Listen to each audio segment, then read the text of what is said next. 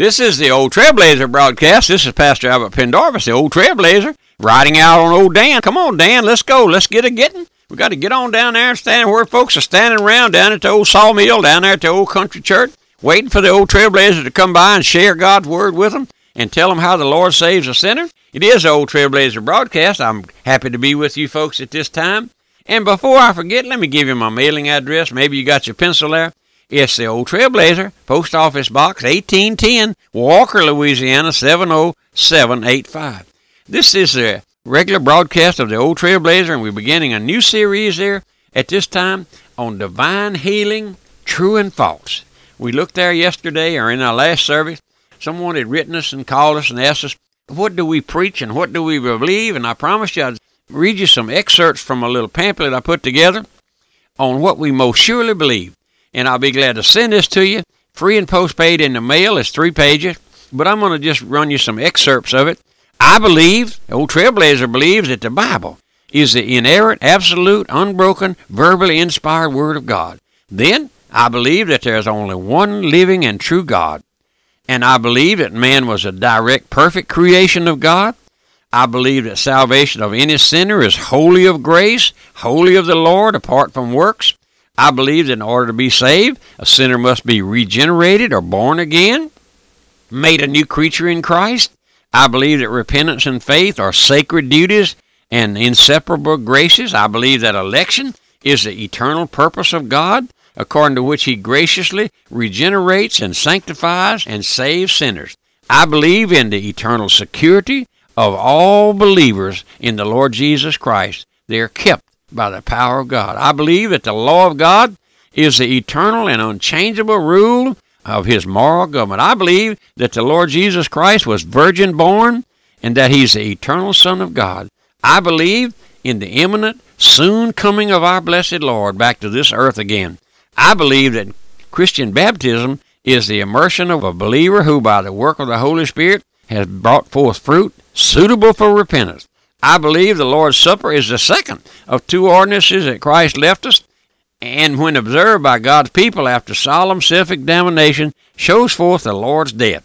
I believe that the first day of the week is the Lord's Day, or the Christian Sabbath. I believe that civil government is of divine appointment. I believe that the local assembly, known as a church, set forth in the New Testament, is the only divine institution established by the Lord Jesus Christ. I believe all the above is found in God's Word when the Bible and these doctrines of truth have become experimental to my own heart. I believe we can sum up what the Bible teaches in these five great precious doctrines. The sovereignty of God, or God on the throne, the total depravity of man, salvation by grace, blood redemption in Christ, the person and work of the Holy Spirit, and the coming of our Lord Jesus Christ back to earth again. Now, my friend, I just hit the highlights of these. I'll be glad to send them to you. You may want to know what the old Trailblazer is all about. I'll send it to you free and postpaid, and uh, won't cost you a penny. And now you can get a better idea of what we teach, what we preach here at the old Trailblazer broadcast. Let me say this. Back many, many years ago, Pastor L.R. Shelton was the founder and the pastor of the First Baptist Church of Algiers in New Orleans there on Opelousas Avenue, where he preached for over 50 years before the Lord called him home. And then later on, the Lord called me into the ministry, put me there as a pastor for 13 years before Hurricane Katrina came along and kind of washed us out of the city and took lost all our property there. And we were able to sell it and move up here in the country to Walker, Louisiana, where the old Trailblazer was born and raised on a strawberry patch, and come up uh, hard, working hard, knowing how to work, knowing how to do those things. And later on, went into uh, working in the electrical industry and went in the electrical business for many years. And the Lord blessed me and uh, gave me grace to retire there when I was fairly young. And I've been in the, involved in this ministry all these years. I won't take a penny out of the church uh, treasury for the old trailblazer. Had a man call me one day and he said, "You old fool, you ought to quit taking that church's money."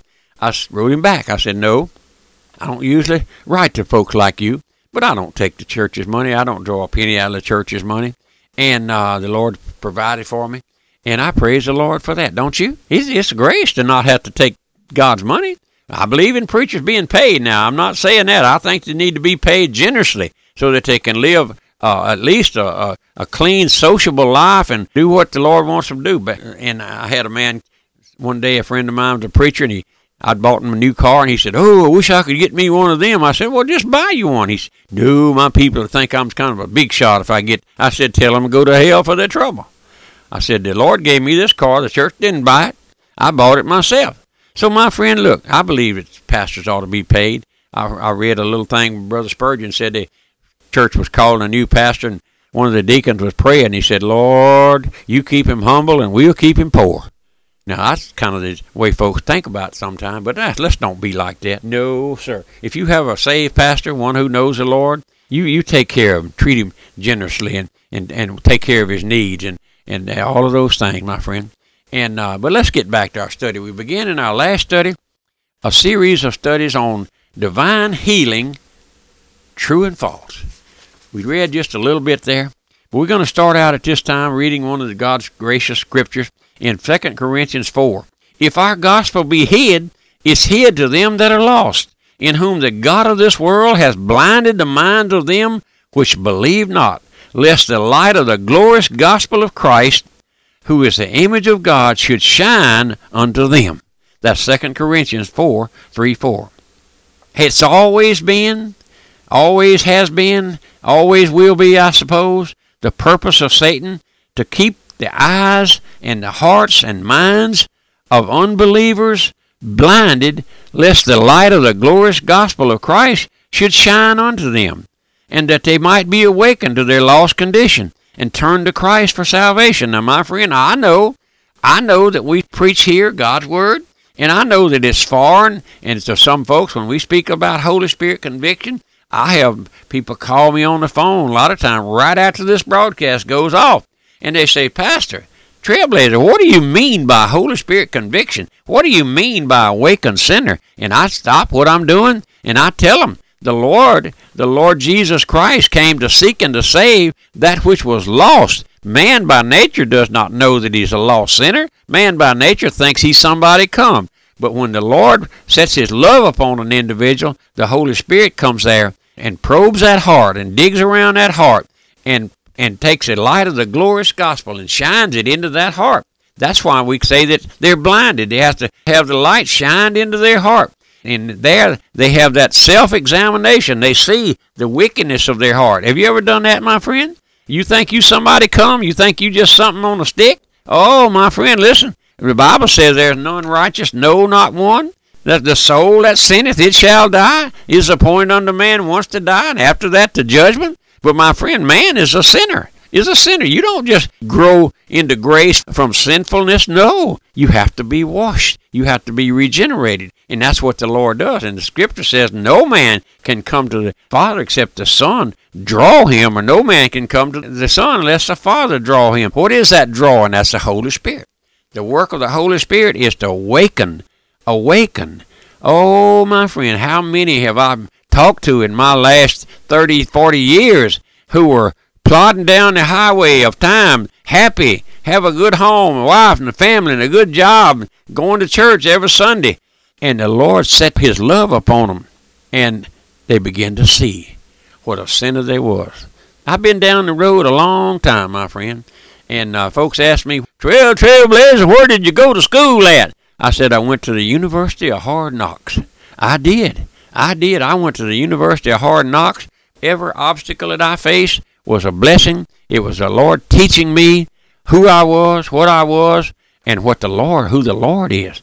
Oh, but listen, my friend, listen. Satan is keeping our folks blinded. In order to do this, he uses false doctrine and false teaching that he can pull out of his bag of tricks, bag of lies. In our last studies or two, we talked to you about Satan, the old trickster. Well, he has a trick bag. He has a bag that he carries around with him. But one of his chief chief methods he's using today, twisting the scriptures, is divine healing, so called. Oh, my friends, growing like leaps and bounds. Growing like leaps and bounds. I mentioned to you a few days ago, if you were listening, that I have a, a, a copy of some uh, material out of one of Brother H.L. Ironside books where he told of the beginning of the charismatic movement out there in Azusa Street in Los Angeles, California, where all of this come from. If you write me, I'll send you those several pages out of Brother Ironside. Have you ever heard of Dr. Ironside? If you hadn't, you ought to get some of his books. We have them here in the bookstore. I want you to listen to these studies. Keep your keep your mind and your heart. If you just put aside your prejudice, don't that old crazy kook, that old trailblazer. He just no, don't do that. In dealing with this subject, divine healing, true and false, I'm going to give you, thus saith the Lord. Isn't that what you want? I'm dealing with doctrines and not with personalities. I want you to get that. I, want, I my friend, it's doctrines, not personalities. It's, it's not personalities. I'm not being personal with these things. Everyone who is honest wants to know the Word of God. In John 8:47, Christ said, "He that is of God heareth God's word." And he also said, "Ye therefore hear them not, because you're not of God." This series of Bible studies is more or less uh, we here been accused of not believing in divine healing.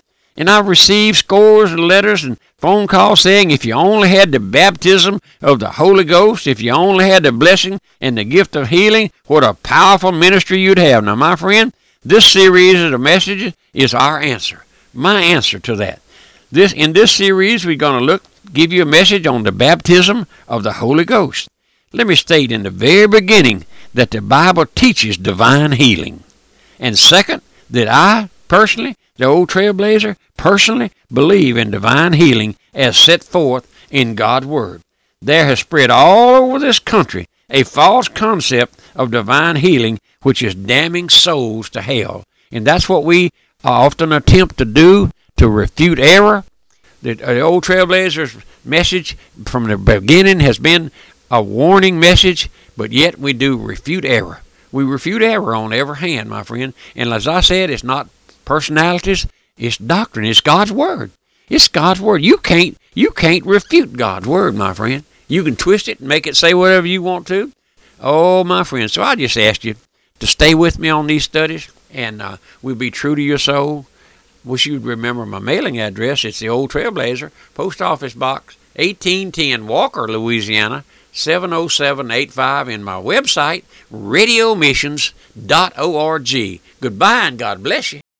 If you missed part of today's broadcast or would like a recording, the Old Trailblazer broadcast is now available for download to your phone, to your iPad, or computer via podcast. Find out more about our podcast by visiting our website at radiomissions.org. That's radiomissions.org.